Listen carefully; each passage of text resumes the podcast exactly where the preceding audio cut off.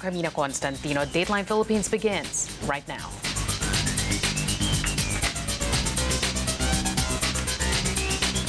Thanks for joining us. For those of you watching us on Facebook and on YouTube, nice to have you with us today. We begin with the latest data on Philippine inflation. It has accelerated to a 21 month high in November. The consumer price index rose to 3.3% last month from 2.5% in October on the back of higher food prices following the agricultural damage caused by the recent typhoons. The latest print is above the Philippine Central Bank's forecast range of 2.4 to 3.2 percent. It is also the highest inflation recorded since February of 2019. The Philippines now also has the highest inflation rate among the major ASEAN economies. Storm hit Bicol region still logged the highest inflation rate in the country at 5.5 percent. Despite getting its forecast wrong for November, the Philippine Central Bank believes the country's average annual inflation will still settle within the government's target range of 2.4% this 2020. Central Bank Governor Benjamin Diokno explains the supply disruptions caused by recent typhoons, which led to the pickup in prices last month, are expected to be largely transitory. This sentiment is echoed by some analysts as well.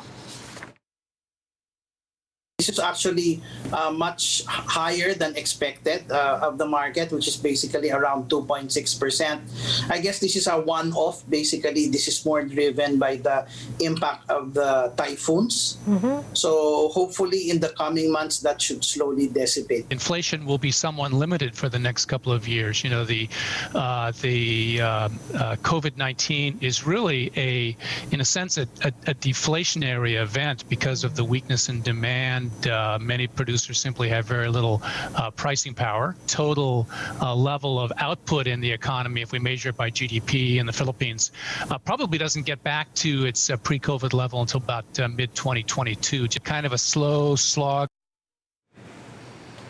Philippine economic managers expect 2020 to bring the worst economic contraction for the country in over seven decades. From their previous forecast of a 5.5% drop, they now see the Philippine economy shrinking up to 9.5% because of the pandemic. Warren de Guzman reports.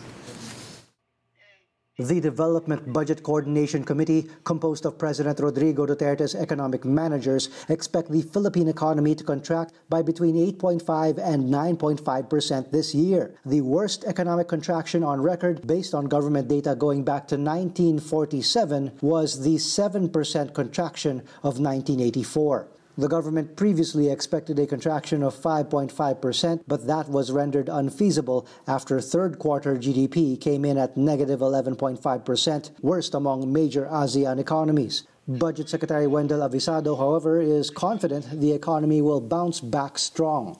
Despite a lower projection than what was initially adopted back in July of 2020, further relaxation of restrictions as we have improved our healthcare system capacity will keep our economy on the right track towards full recovery.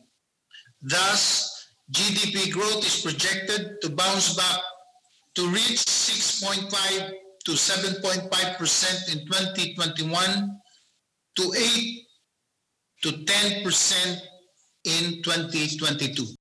The DBCC is confident enough to again dismiss calls for increased stimulus spending coming from multiple sectors. There has also been evidence that uh, stimulus uh, spending, if it is not spent right, uh, does really uh, does not help the uh, the GDP growth. For instance, there is one ASEAN country that spent in excess of 20% of their GDP as stimulus, and yet their GDP dropped almost 19%. That is the same for another European country that spent 23% of their GDP and their GDP dropped by 21%. So there is no direct relationship between stimulus and uh, GDP growth. The DBCC assures the public the stimulus government has planned will be sufficient to boost economic recovery. This includes the 4.5 trillion peso 2021 national budget, tax cuts under the Corporate Recovery and Tax Incentives for Enterprises Act, just passed by the Senate, unspent allocations from the 2020 budget, and the Bayanihan to Heal as One Act 2, and other pending reforms. Dominguez says the most important stimulus will come from beating the COVID 19 virus. The productive capacity of the Philippines has not been damaged. Our economy is hobbled because of uh, restrictions on mobility. But the productive capacity, the educated people, the uh, infrastructure we are continuous, continuously building is there. So it, the economy is just waiting for this fear factor to be removed for people to have confidence that they will not get sick. And this economy, believe me, is going to boom. Private sector economists, lawmakers in both houses of Congress, and former and current members of the economic team are all calling for additional spending to support the post pandemic recovery. But not even the prospect of the worst economic contraction on record could get Dominguez and his team to loosen the government's purse strings. Warren de Guzman, ABS CBN News.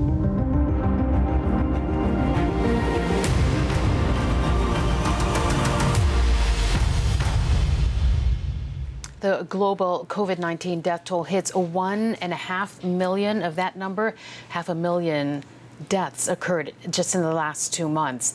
And in the last week alone, more than 10,000 people died each day.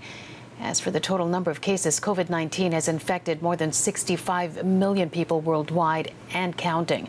Experts say, given the severity of this pandemic, it's far from over.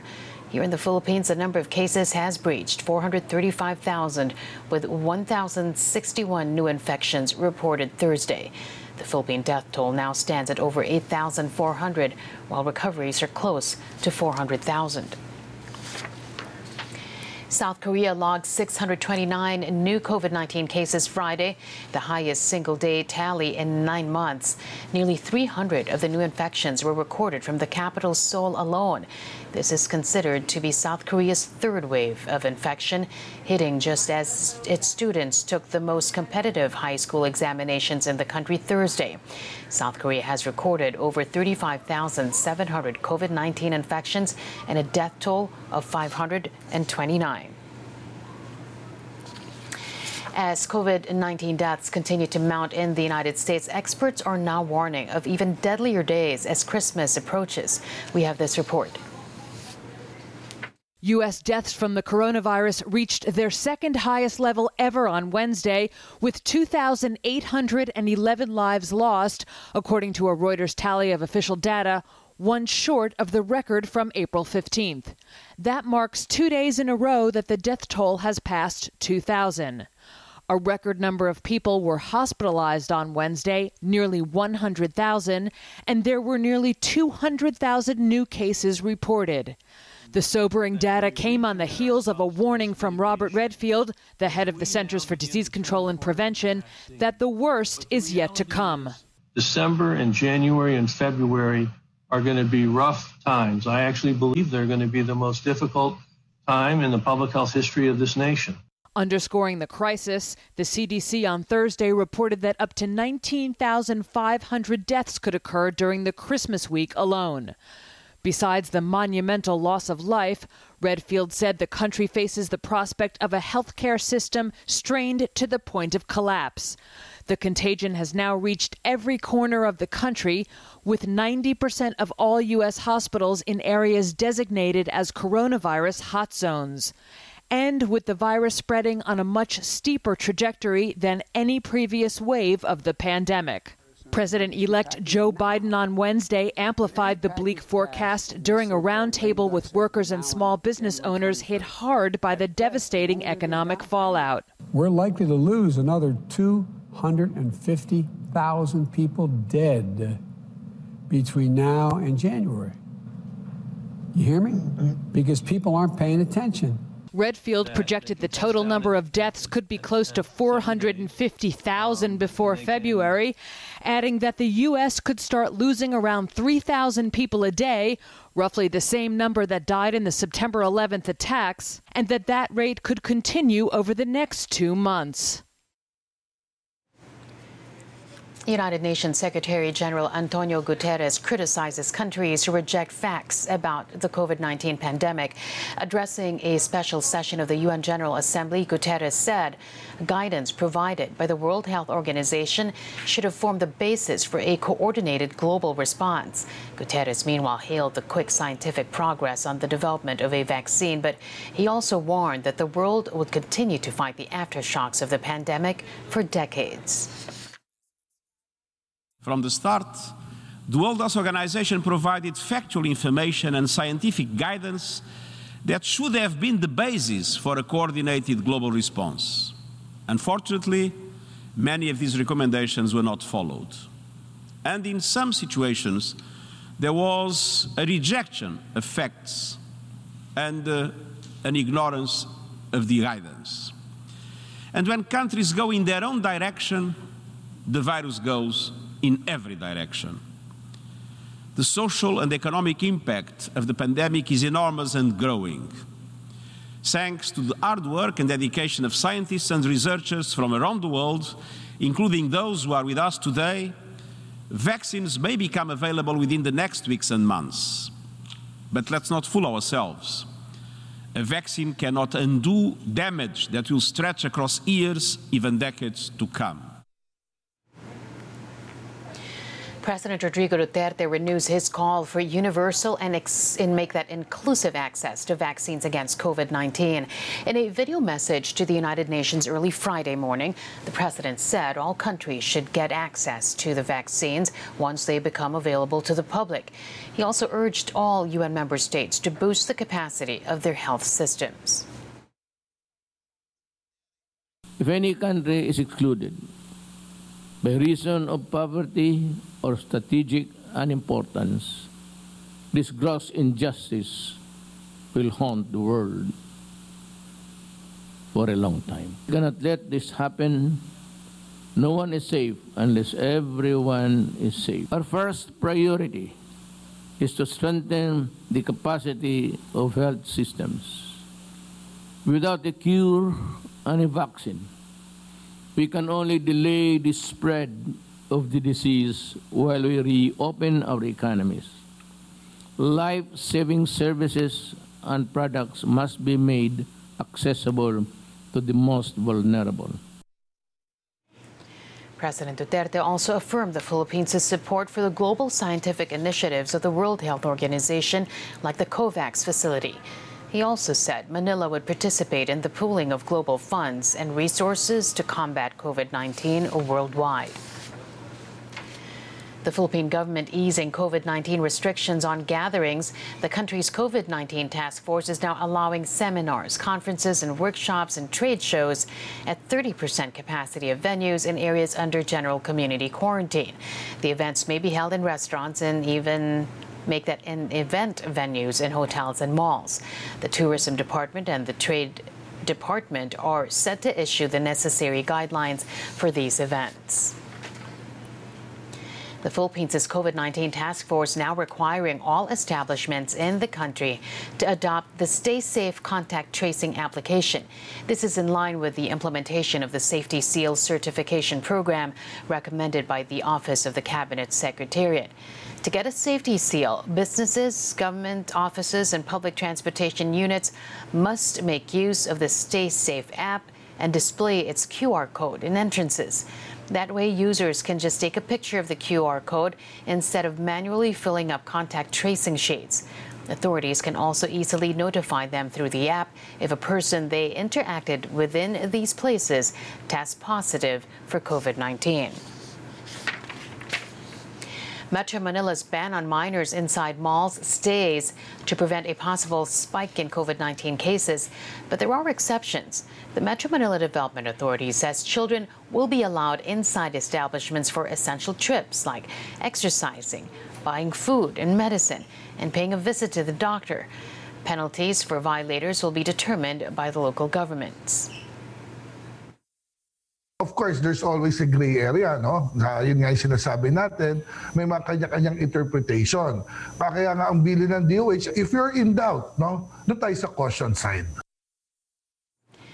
Meanwhile, Catholic churches in the Philippines are pushing through with the traditional dawn masses or simbang gabi leading up to Christmas Day. Metro Manila mayors have decided that curfew hours will be from 12 in the morning to 3 a.m., with churches serving at a 30% capacity. We really need na itong, itong tinatawag na spiritual blessing, no? Kailangan, kailangan na, lalo-lalo na tayo mga Pilipino, makadiyos tayo, makadasal, no? But still, we need to protect. Even the churches are supporting this, no? Yung 30%, no? Kahit sila natatakot eh. Meanwhile, Cavite Governor John Vic Remulla clarifies only persons aged 15 to 65 will be permitted to visit shopping malls in the province during the holidays. Remulla previously said children aged 10 and above and senior citizens will be allowed to enter malls in Cavite if they are accompanied. The governor apologized for the confusion, saying he only made the announcement after the interagency task force said accompanied minors are allowed to go to malls in areas under general community quarantine. As the Davao region emerges as one of the Philippines' COVID 19 epicenters, private hospitals there are calling for more nurses. The Health Department's Regional Director Annabelle Yumang reveals that more than 1,200 health workers in Davao are at risk because of the pandemic. Davao City alone recorded 92 cases on Thursday. Ini-enjoy talaga natin yung mga private hospitals to increase their bed capacity to 20% and for the government hospitals to 30%. Heads up to Viber users, ABS-CBN News is offering a free sticker pack on the platform. Aside from breaking news and the headlines, Viber users may now download these news stickers consisting of phrases and logos associated with the Kapamilya network. The stickers can easily be used in Viber conversations, helping people to speak their mind, from expressing heartbreak, defending press freedom, to greeting someone a Merry Christmas the Kapamilya way. Download done. That'll do it for today. Thanks for joining us. I'm Carmina Constantino. If you want to revisit today's episode, Dateline Philippines podcast is on Spotify and Apple Podcasts. Play back this newscast too on ANC's YouTube channel and on ANC 24 7 on Facebook. Keep safe, everyone. Keep it here on ANC.